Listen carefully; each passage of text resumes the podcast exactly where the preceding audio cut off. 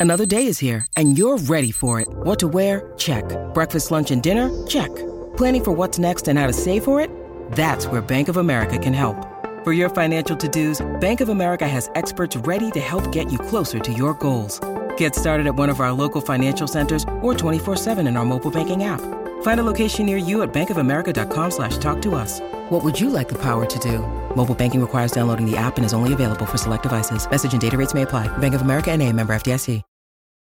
Families have a lot going on. Let OLLY help manage the mental load with new cognitive help supplements for everyone four and up, like delicious Lolly Focus Pops or Lolly Mellow Pops for kids. And for parents, try three new Brainy Chews to help you focus, chill out, or get energized. Find these cognitive health buddies for the whole fam at olly.com. That's O L L Y.com. These statements have not been evaluated by the Food and Drug Administration. This product is not intended to diagnose, treat, cure, or prevent any disease.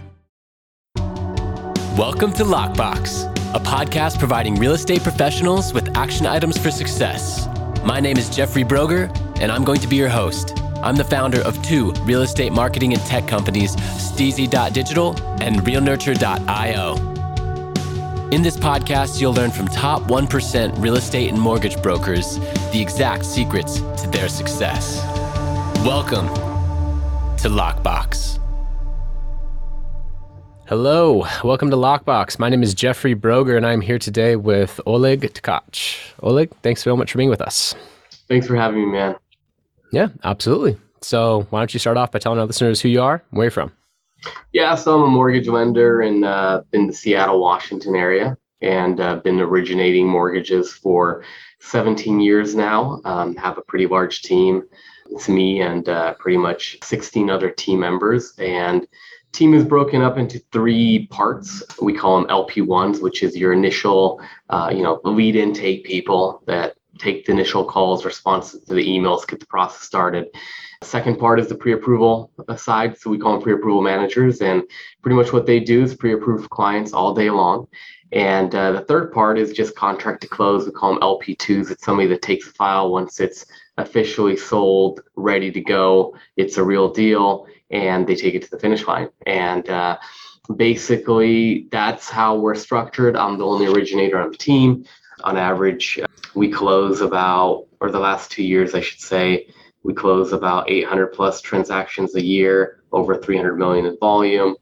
Most of my business is from referral partnerships that I've established throughout the, you know years with agents, uh, financial planners, CPAs, just other people in the industry that have a sphere of influence and uh, and then past clients as well.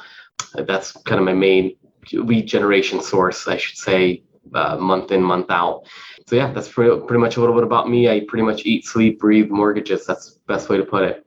Okay. Well, great. Yeah, you you covered a lot there, and we'll we'll dive in deeper on some of those topics. But w- what first got you into real estate and mortgage? It seems like you know prior to this podcast, you're mentioning you're in your mid 30s, and you said that you've been a loan officer for 17 years. So that means that like right at 18, if I'm doing my yeah. math right, you were introduced to this and stuck with it. So what was that first story of the experience like? Oh, I could do this, right? Yeah. Like what what yeah. exposed you to real estate?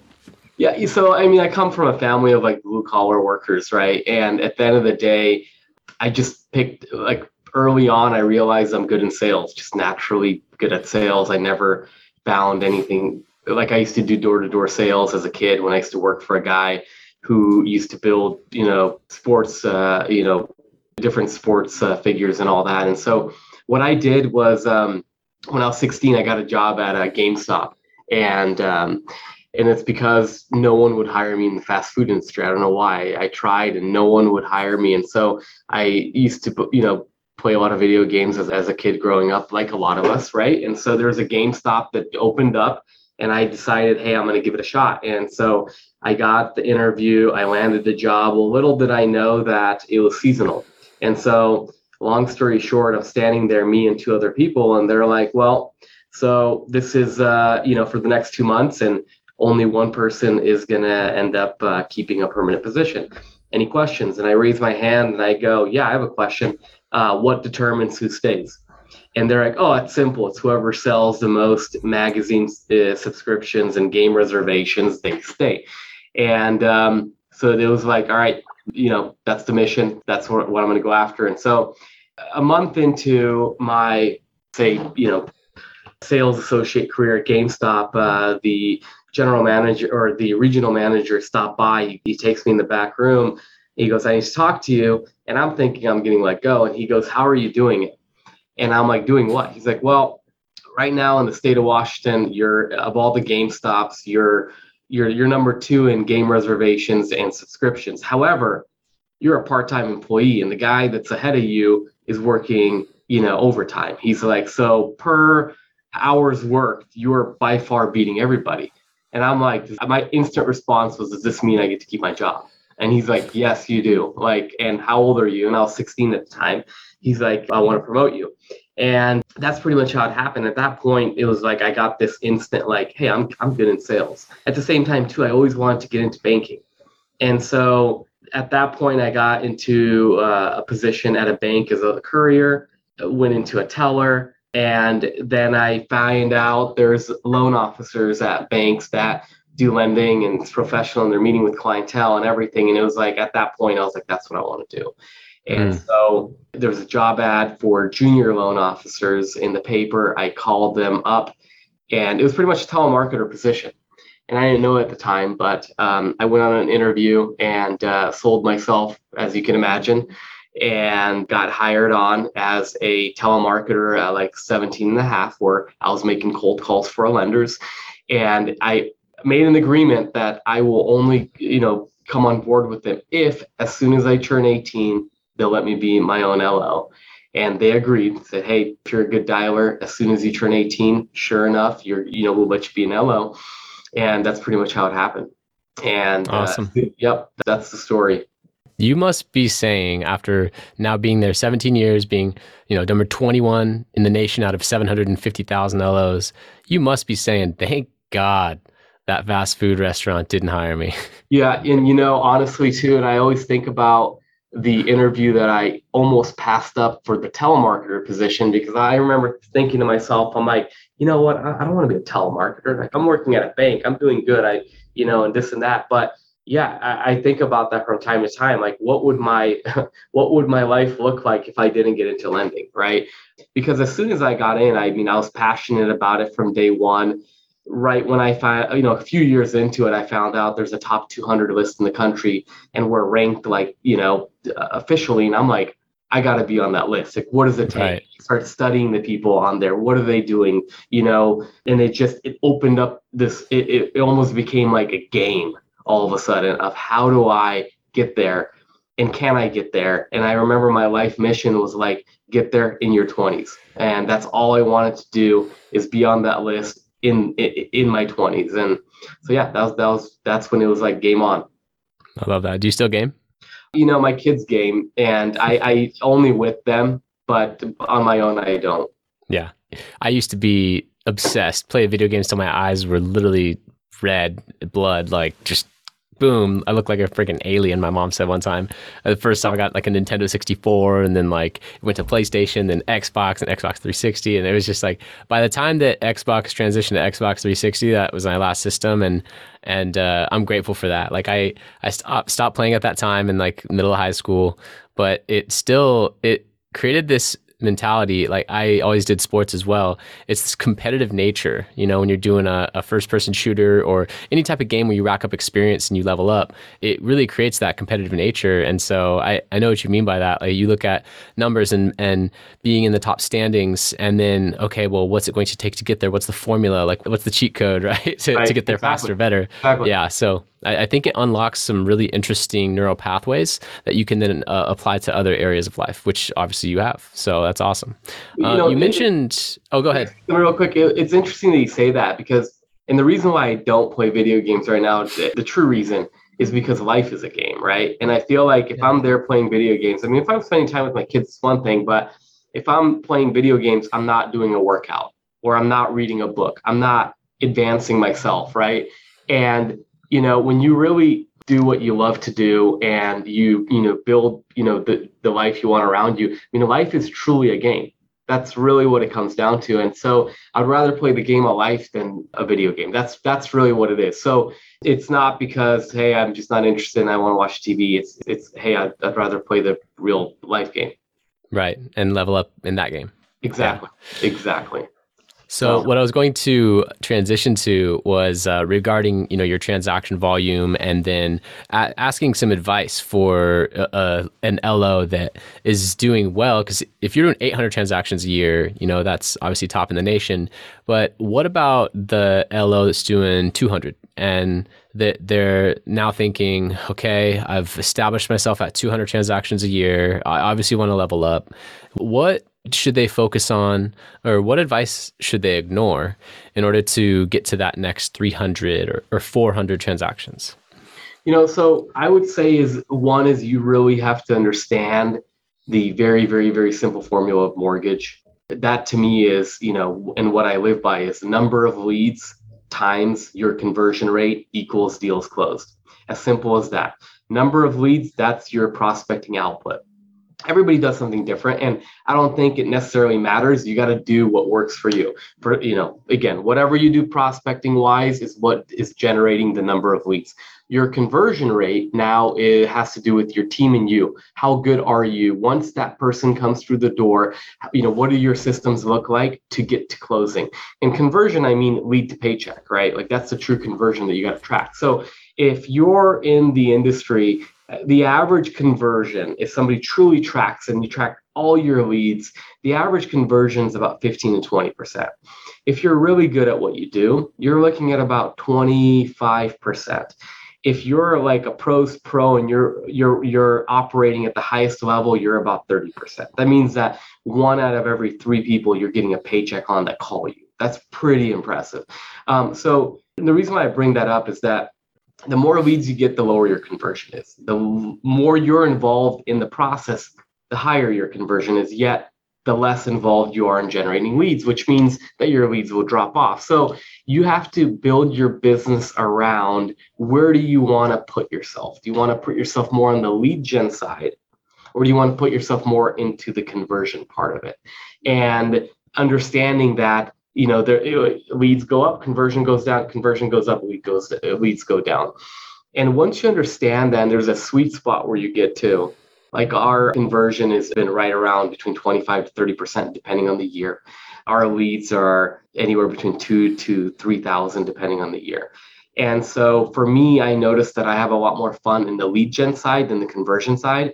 And so it's now if that's the case, that means that I got to hire the best people around me, right? The best team members I can, the most experienced, because I'm not as involved in that side. Therefore, I got to make sure that the people that are are converting at the highest level possible, right? So I would say the advice that I'd give anybody looking at how do you go for 200 to 400 or for 200 to 800 is really understand where you are on a day-to-day basis? Are you on the green time lead gen side or are you in the red conversion side?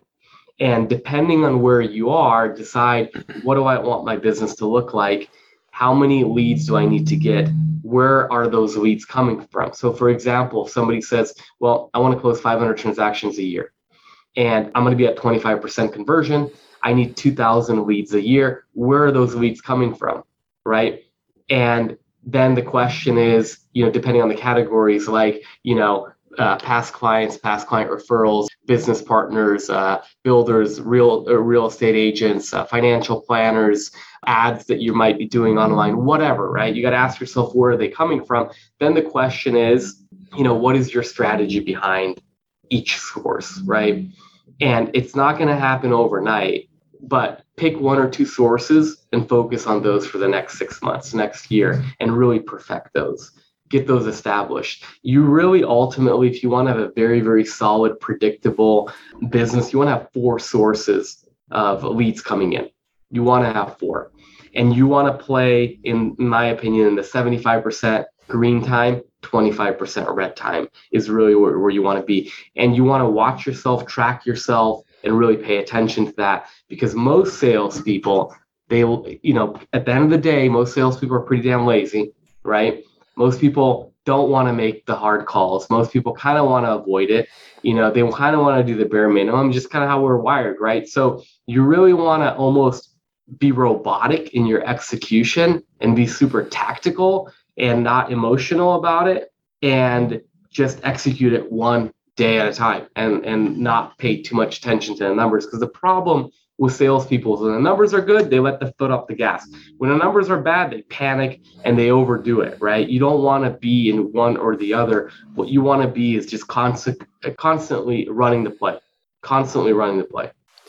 Such good advice. I really appreciate you being generous with your overall description of how someone could level up. And a big focus of that was lead gen. You, you mentioned you're more of a lead gen person, and then the other side is conversion. I think we're gonna have a very fascinating conversation because you know I'm a lead gen guy as well. You know, I have a company that has a system we call it prospect, nurture, retain. Uh, we want to help you know MLOs and real estate brokers to prospect, meaning lead generation. Let's let's get you more leads, primarily from digital marketing, digital advertising. That's really how we do most of our lead gen. And then, what are the best sources to then nurture those? Not let that lead slip through the cracks, right? That's not a referral. This this lead needs to be nurtured, and they need to have value built in you and build trust with you before they're really actually going to convert. And what are the best systems out there in order to accomplish that, right? So then there's the nurture phase. But then once you convert them, and you're, you're at that you know 15 20% conversion rate. Okay well how do you now multiply that single deal into two three five over the next five or ten years by building the relationship and retaining that client? And so i'm curious when you're talking about being a lead generation guy and having four sources you mentioned a couple in the very beginning of the show saying you know you're big on referrals and you have relationships with certain businesses or real estate professionals but uh, I'm curious what your most profitable lead generation source is other than referrals. And then I, I have some follow up questions on that. Here's my take on it. In the beginning of your career, it's all about lead gen systems, meaning you got to buy leads, you got to invest into mailing to people that don't know you, calling on people that don't know you. Like you're establishing your name ultimately. Once you get to a certain point, like you talked about, you get to a point where now it's more of retention and that person now be, starts referring you and then the whole focus has to shift to how do i keep getting referred by the people that i've done business with because once you've done enough transactions with enough people then at that point you're only adding a few strong new referral partners a year because you're retaining the ones that you already have. So the ones that you're adding are probably the ones replacing the ones that you're losing if you're not in a massive growth mode, like growth mode zone. So you know, to answer your questions, like what, what were my most, you know, profitable the ones when I got into the mortgage career? Um, one thing I like to do is really target marketing with mailers that I've done in the past. And I would mail to a certain, you know, demographic that uh, had a certain loan. And I would just be dialed with what my script was to them on the phone when they called in and all that, right? In addition to that, I've purchased many leads before in the past through different, you know, online sources. And, you know, with online leads, you're right, there is no trust in the beginning. So you have to overdo it, right? It's not a, hey, I was told that I worked with your, you know, brother or, you know, you worked with my brother and now, you know, he said you're the man and you said he's, he's going to take care of, you were going to take care of me. What do I need to do? When it's an online lead, you have to understand like you cannot be emotional about the lead they don't know you. They're not going to prioritize picking up your phone call. They're not going to like, so you just have to constantly be in front of them. The beauty of, of it now, today with technology and with the different CRMs out there, you could build out campaigns that could pretty much do everything until a client responds and then you jump in and you, are then you're at your best right whereas in the past with me i had to make every call manually i had to send every text manually that like five years ago, 10 years ago, that really didn't exist, right? And, and so, you know, for me, it was, you know, in the beginning, it was do as many mailers as you can target buy as many online leads, pour as much back into your business as you can, you know, working with companies like yours. And then it's how do I, if somebody says no, or doesn't work with me, the question is why. And then you change up your script, you change up your approach, you change up your value proposition. And you'll realize that with every different lead source, they're going to want to hear different things. They want, they're going to want, they need to be sold differently. You can't sell the same. If you're selling your online leads the same th- way as you're selling your, you know, uh, referrals that are coming in, like, you know, one is you're to, you might scare off the hot referrals. Two is you might come across too cold to the online leads, right? So I would say definitely you want to invest into yourself from a standpoint, study the reactions that you're getting and don't be afraid to change things up until you get it dialed. And what I and I'll I'll, I'll share a little bit more what I mean by that. I remember my first mailer that I did. I sent it out to like 20,000 people. I closed zero transactions out of it. The second one that I did, I closed zero transactions out of it. And once I cracked the formula of how to close somebody that's calling in that doesn't know you at all, I remember it was like month three, I, I closed like two or three. And then month four, same mailer, same mailer, nothing has changed because the calls were coming in. Month four, it was like 18 transactions. And it was just because I cracked the formula of what it takes to land somebody that's calling you cold. Right. And so that's what I would say is, is you want to continue changing your approach when it comes to when it comes to different lead gen sources that are coming in for sure. That makes sense. And really phenomenal breakdown of the difference between a hot referral to an online lead.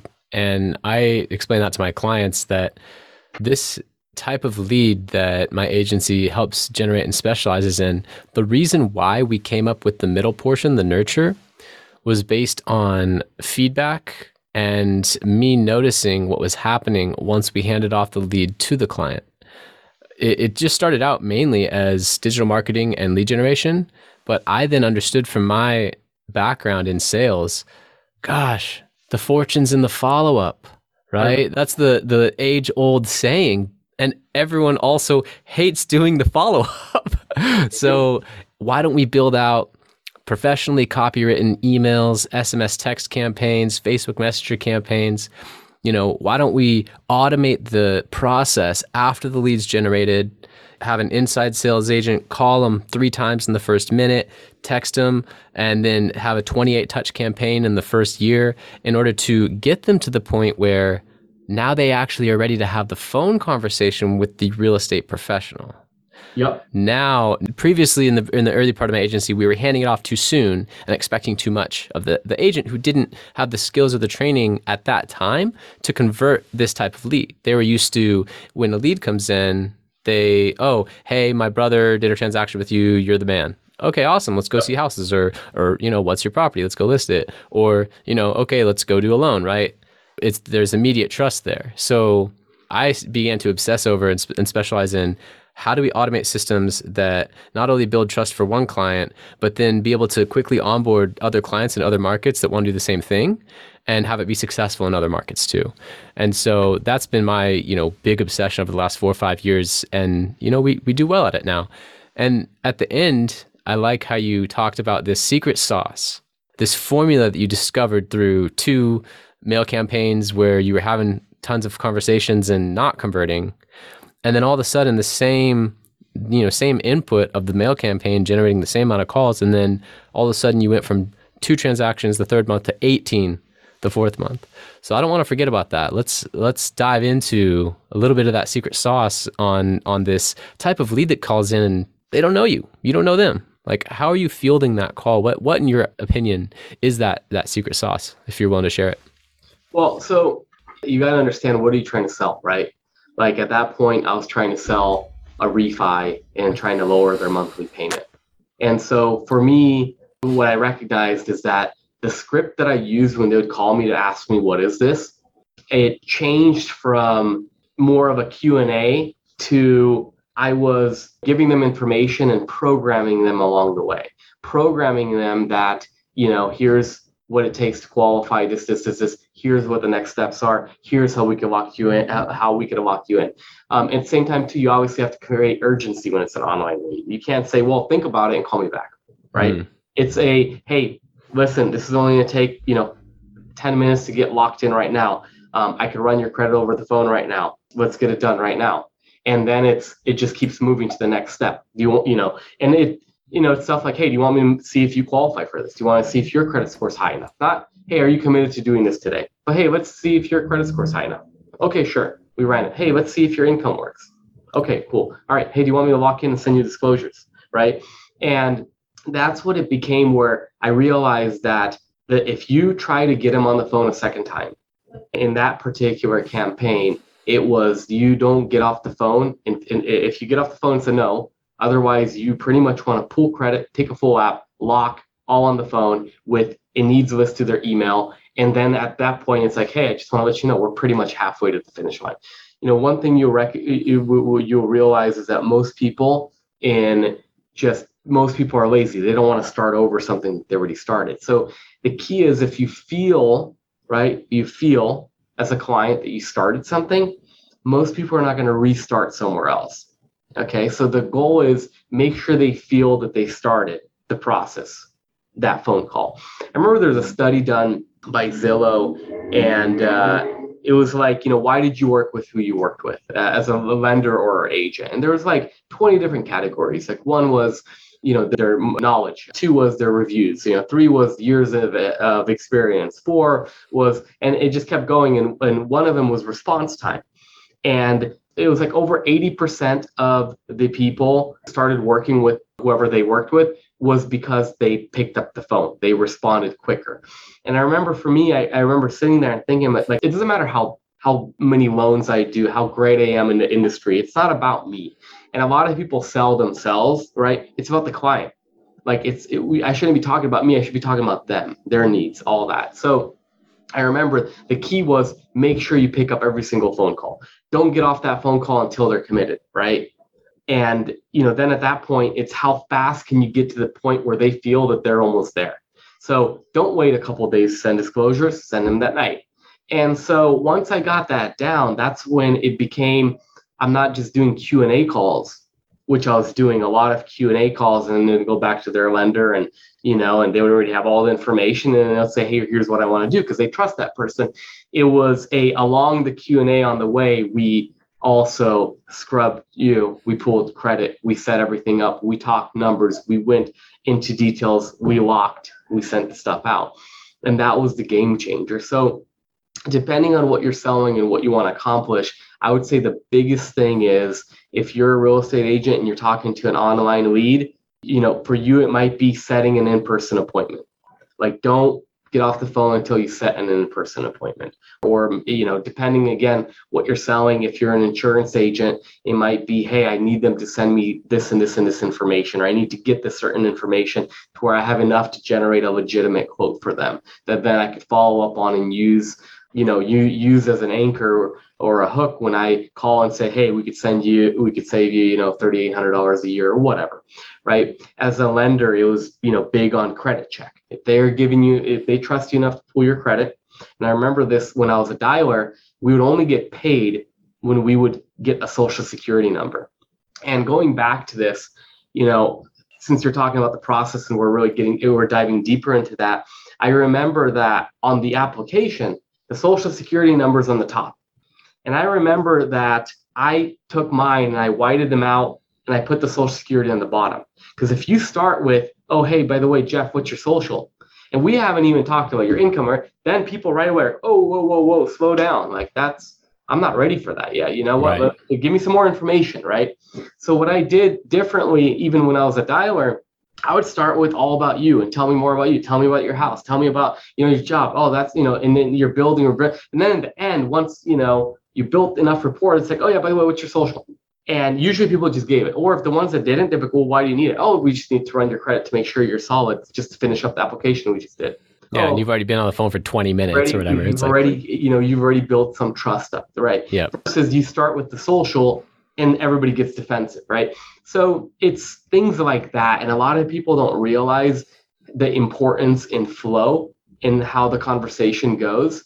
And too many people jump in too you know too early to the close. Now, if you see the buying signals, like they're like, all right, well, what do you need to get started? Like, what do you need? My social, of course, go straight for the social. But if the buying signals are not there, like don't go in for it you're get going in too early so i think that has a lot to do with it when it comes to you know online leads you know we did facebook a lot of facebook marketing for for a long period of time i did it with a ton of different agents we we, we usually promote a certain product and it was the same thing it was the whole call was about the product and do they let's tell, tell us more about you to see if you qualify we tell us more about your income so again by the end of the call they've already given you so much information the key is the feeling is that they started, not that they're just information gathering, right? You know, one thing that you had said, you know, the, the you know the money's in the follow up, right? Or something that regard the fortunes in the follow up, yeah. Fortunes in the follow up. You know, the one thing when it comes to prospecting that a lot of people miss is that anytime it's with a cold uh, lead, right? And I think anybody that unless they call you and say, "Hey, I heard great things about you. What do I need to do, do to get started? You worked with a, you know somebody that I know. It's a cold lead. With any cold lead, you got to remember that as you're following up, in, in the beginning, they don't really know you, meaning that they're not going to give you the time of day just because they, they, they, they haven't established any sort of uh, hey i know you I, I respect you to some way so i'm going to give you common courtesy right so you don't expect common courtesy in the beginning then as you continue to follow up they're annoyed by you because they're like, wow, this person just doesn't quit. Like I got stuff to do. I'm I'm not, you know, ready right now, whatever. They're annoyed, right? And then after some time, it, that annoyance changes to respect. They start respecting you and they're like, oh, this person's really persistent. They really actually care. They really, and then after some time, they feel like they know you.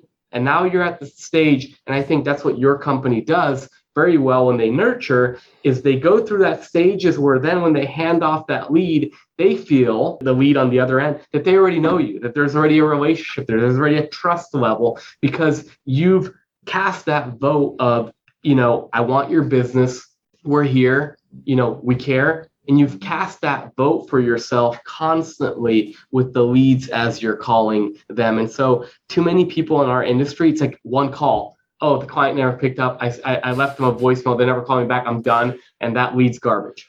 Like that person's closing with somebody, right? And the people that have figured out the unemotional side of, you know, hey, this is just part of the process. And you might be in that annoying stage right now.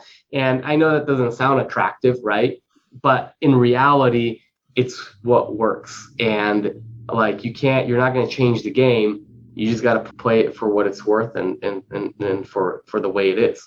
So, man, I love that. Yeah, well put. And uh, I'm glad that you know when I mentioned the fortunes and the follow up, that kind of sparked that that concept for you. Explained it very well, and I agree 100. percent So that's why we took it in house because it's such a critical aspect of the conversion process for online leads. And when we did, the results increased for our clients tremendously. So um, then my clients stay longer, and it just it makes more sense, right, all around. So. I'm, yep. I'm curious now to talk about referrals and sphere of influence. So, what systems do you have in place to increase the amount of referrals you're getting? And at some point in, in the earlier part of the conversation, you mentioned once you get to a certain level, it's really about retaining the referral partners and the strategic partnerships that you have, and then maybe adding one or two key ones a year. But really, at that point, you're kind of like retaining, preserving, because you have such good systems and such good momentum. So I'm really curious about your systems to generate more referrals, um, not only from strategic partnerships, which that's a whole you know different thread, but from clients. Like when a client closes like then are they invited to write invite you know do a review? Are you doing appreciation parties? Are you asking for referrals explicitly? Like what what systems do you have in place to turn one transaction into five over the next 10 years? Yeah that's a great question. So you know it all starts with your client has to have had a phenomenal you know time working with you right? Like that's key.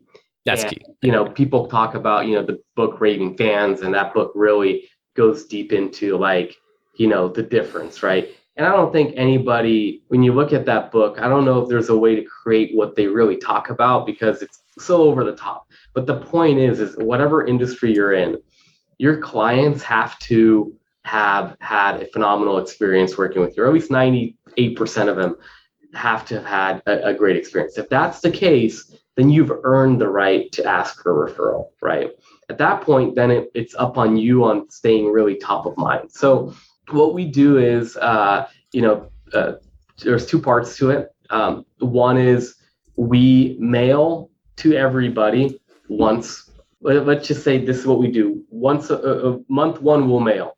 Month two, we do a video. Month three, we mail. Month four, we just go back and forth between video and mail. We don't want to overdo it. We don't want to send them a, a weekly video, but we want to just be in front of them. And the reason why is because if they had a good experience, most people just forget who they worked with. No matter yeah. what, no matter what you did for them, it's just life happens. Everybody's a narcissist these days. You know, uh, whether it's you know, it just depends on what level. The point is, we have we have our own stuff to carry, eh, you know, to, to do than to remember who helped us. And some will, but most won't. And I think there was a study done a while ago that, you know, the average person within two years it's it's like 84% of people don't even remember the name of the realtor, right? It's the same thing as like the person you bought a car with. Like, do you really remember their name? You just don't, you forget. But the ones that stay in touch with you, you do. So the key is for me is just keep myself in front of them. All I want them to do is see a mail this by a mail. I want them to see it, touch it, and say, oh, like mortgage, toss, right? Because they don't really, they're not in the market for the mortgage. So, but when they are, then it's like somebody says mortgage and they think Oleg. Why? Because I've been in front of them with a video or a mailer. And I know a lot of people don't believe in mailers these days, and that's fine. I think that mailers personally, um, when it comes to your own database, I think they're huge uh, because it just keeps you in front of them, and people have to throw it away, right? right. Um, and I'm not expecting them to read it, but you know some do and there's always a response rate on them. And if they know you you're gonna you're definitely gonna you have an roi and your you know whatever you spent on the mailer. So one is that. Two is we have a crm big purple dot and we've built it out for my team and we utilize uh, we have different campaigns that are text campaigns. They use text and voicemail. And pretty much the messaging like for example on their anniversary it's me voicemail hey Oleg here. Just wanted to let you know it's been one year since we closed. I know time goes by quick. Listen, just want to congratulate you. If there's anything that at all that me or the team could do for you or anybody that you know mortgage related, reach out to us. Otherwise, look, I know you're busy. You don't have to call me back. Just want to say happy anniversary. And uh, we're here. We want to be your lender for life. If you ever are thinking about an investment property, buying in a different state, you know, buying a second home, duplex, you let us know. We're here for you if you want to cash out of your home. And again, programming, programming, programming. Why would they reach out to you? And that's it. So then these are just hitting them randomly. And some people will call back and we'll chat. Other people will get the message. Again, I'm telling them you don't have to call me back because I don't want everybody to call me back. And I only want them to call me back when they need to. And I think that's another part to it is in addition to that marketing, you got to stay in front of them. So we do text campaigns, you know, randomly and strategically after closing, and lots of videos, lots of uh, mailers, and uh, we don't do any client appreciation events, no parties, no any of that. I'm not trying to be friends with my clients. I just want to be their mortgage guy. That's it. Just want to be their mortgage guy. And what we've recognized is that from that, I've done about my career probably probably about 6000 loans maybe 7000 loans. And um, we we market to everybody. And we typically i probably say from our 800 transactions that we do a year 400 of them are from past clients or past client referrals. Awesome yeah that makes sense and I, I like your focus on making the clear decision i just want to be their mortgage guy right? Like I, I don't need to be their friend, throw these parties. I know that that's works really well for a lot of real estate brokers and mortgage loan officers, and they seem to have big personalities to match, right? That just like makes sense for them. But I like how you are clear about what makes sense for you and what works for you, and uh, you know, really doubling down and duplicating that. So you know now what i would love to learn is the single most important habit or action that you take on a daily basis that has attributed most to your success? You know, this is more like an entrepreneur habit question. Do you have any type of routine or ritual that, like, really, I mean, since you've been 18 and, and you, you began this career in business, it's just really served you well? Does, does anything come to mind when I ask that question? Yeah, it's uh, constantly feeding your mind with, with business, uh, personal development books, podcasts, uh, you know, at the end of the day, whether you're an athlete, whether you're in mortgage, real estate, you're in sales, like performance is everything.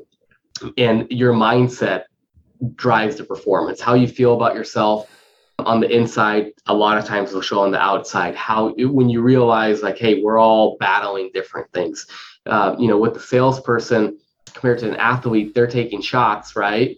If you want to score, you got to shoot baskets, or you want to. Um, for salespeople, it's making calls, right? If you want to score points, meaning close transactions, you got to make calls. And so, you know, for me, it's been a big part. I would say the ritual is really being coached in some capacity, you know, whether it's actually being coached by somebody or, you know, being coached by the people that you're listening to. Like if people are listening on this podcast uh, uh, to this podcast, you know, some of them are going to take a lot of that away and actually implement. Some people will hear it and, you know, and nothing. Other people will, this will be the breakthrough for their next step because of a, some sort of a mental block that they've had.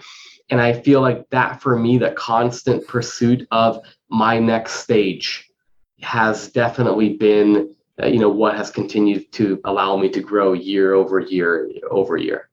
Yeah, I, I appreciate you sharing that. That's something that has been the same for me. I was just listening to Jim Rohn's, you know, Ultimate Library or, or whatever it is, this uh, audiobook that I, I, purchased, which was actually recommended from a guest of this podcast.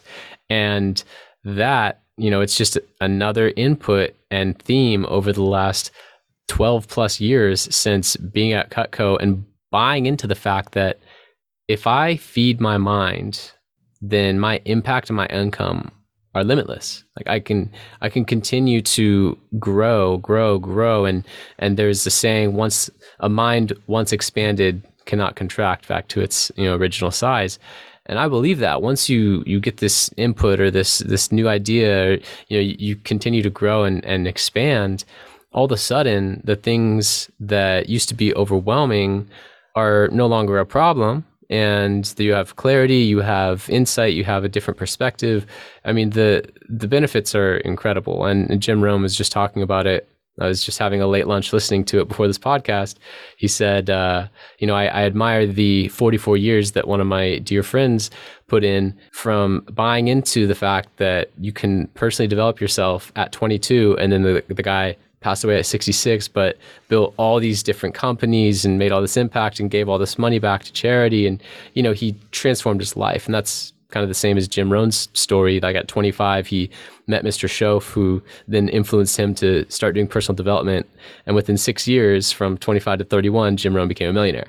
And so it's uh, it's one of those things where it takes a little bit of a constant foot on the gas mentality, which you know, some are like, oh, I want to relax or do this or just watch TV and shut it off. But I really find that using um, Tony Robbins is another guy I look up to.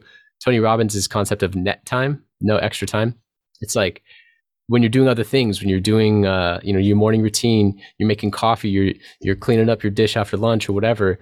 Just instead of silence and instead of you know the you know the radio, put on a little personal development put on a little audio, put on just a little something to just get the, get the gears turning, stay sharp, stay focused, and maybe learn something new or hear it a different way. So yeah, I really appreciate you sharing that. It's it's been a critical aspect of my success as well. Yep, I totally agree with that, man. I really do. Awesome. So, is there a question that I should have asked you, or anything that you'd like to expand upon from earlier? Yeah, you know, one thing I, I would probably say too is, you know, I'd want to touch a little bit on coaching. I think that at a very young age, I, I I always felt like you want somebody in your corner that's done what you want to do, guiding you. And it doesn't have to be a professional company, it doesn't have to be anything like that. But you know, sometimes it's just somebody that is in your industry that's better than you, and you saying, "Hey, you know, I want to get to this level. You've done it. You know, how do we, you know what do we need to do to make that happen? Like, how can I, you know, be mentored by you?" And you don't you know whoever your mentor is it doesn't mean they have to be the your your mentor for the rest of their life right but there could be a season where you're just really focused on you know certain growth whether it's building a team or generating leads or you know just really sharpening your sales skills right and i feel like that's when you know, it's okay to ask for help. And I think the people that are strong ask for help. I think there's nothing that will slow you down like ego. And I think that, um, like, if you suck at something, know that everything is a learned skill. If you're not good at scripting and, and, and phone calls, you know, there's thousands of books on scripting and phone calls. Like, you know, you might have to take a year where you're going through, you know, a book a week but if, if you do that and you realize again just like a video game you could sharpen your skills by you know leveling up. It's the same thing with your sales skills. Same thing with your team building skills with your leadership skills. Like whatever it is like take that and like make that be what you know make that be your masterpiece for nine months or a year or for a year and a half where you're like you know i'm going to learn how to be a better salesperson, how to ask better questions, how to go deeper into conversations, because that's where I'm struggling. Like, if you notice, like, hey, you get on the phone and it gets awkward and weird because you don't know how to ask the right questions, like, work on that. Like, it's a clear hole in your business. And I think the more honest you are with yourself with what the holes are, the easier it is to fill them and fix them. And, you know, I mean, it's crazy to think I've been in the business for, you know, 17 years, got in when I was 18 years old and I remember my first date, like like it just flew by. And I know a lot of old people say that, like time flies and stuff. But I mean, if you're going to be in the in the industry for a long time, like start now, start today, sharpen your skills, be a better version of you. Don't think about the money. Like people get caught up with the money. Don't think about that. Think about being better, beating yourself today, being 1% better than you were yesterday. And it that's that you know that journey that a lot of people will tell you you know once you hit that destination and you accomplished everything you want to accomplish you're going to look back and you're going to say you know the struggle was was the beauty of it. That was the fun part like the personal growth you know that i had and everything. And that's what i would challenge anybody watching this is like focus on the personal growth. Don't compare yourself to other people. Be inspired by other people but don't compare yourself to other people. And mm-hmm. know your holes and attack those Man, great advice. Really love that. Appreciate you sharing. Yep. So, how can listeners contact you? Well, if anybody needs a mortgage just listening to this, we are licensed in 20 states now. You know, olegtkach.com is, is my website, just O L E G T K A C H.com. My cell is kind of our team line, my office line. Um, I have a couple people monitoring it. Um, it's 425 478 7676. I am part of a coaching company known as the Core Training. We coach some of the top real estate agents and mortgage professionals in the country. It's very exclusive. It's sold out. We're not looking for new clients. That's not, you know, I'm not trying to advertise for that or anything like that. But if somebody wants to look into the core and the systems and everything, there is content out there. So, yeah, that's probably the best answer to that. Awesome. Well, I appreciate having you on. Oleg Tkach, everyone. He is doing some big things up in Washington, and uh, like you said, 20 other states that, that uh, you know you and your team are licensed. And really appreciate you sharing not only your entrepreneurial secrets, but some of the nuts and bolts of lead conversion when it comes to the online leads that don't trust you. I mean, we covered so much. This is definitely worth a re-listen for any of you listening to this for the first time because you know Oleg and I have been doing certain concepts that we explained for years. And if this is the first time listening or you you had some insight I highly recommend re-listening. It's just like rereading a book or re-listening to a, a podcast. You know it's it uh, really helps you to understand and hear it a different way the next time. So really appreciate having you on Oleg. Thank you. Thanks for having me man. Appreciate it Thank you for listening. If you want to accomplish your real estate goals, then I highly suggest downloading my free Ultimate Real Estate Goal Setting Framework. The link is in the description of the show, and it will help you break down your annual income goal into the amount of phone calls, appointments, or open houses you need in order to achieve that goal. Thank you so much, and we'll see you next time.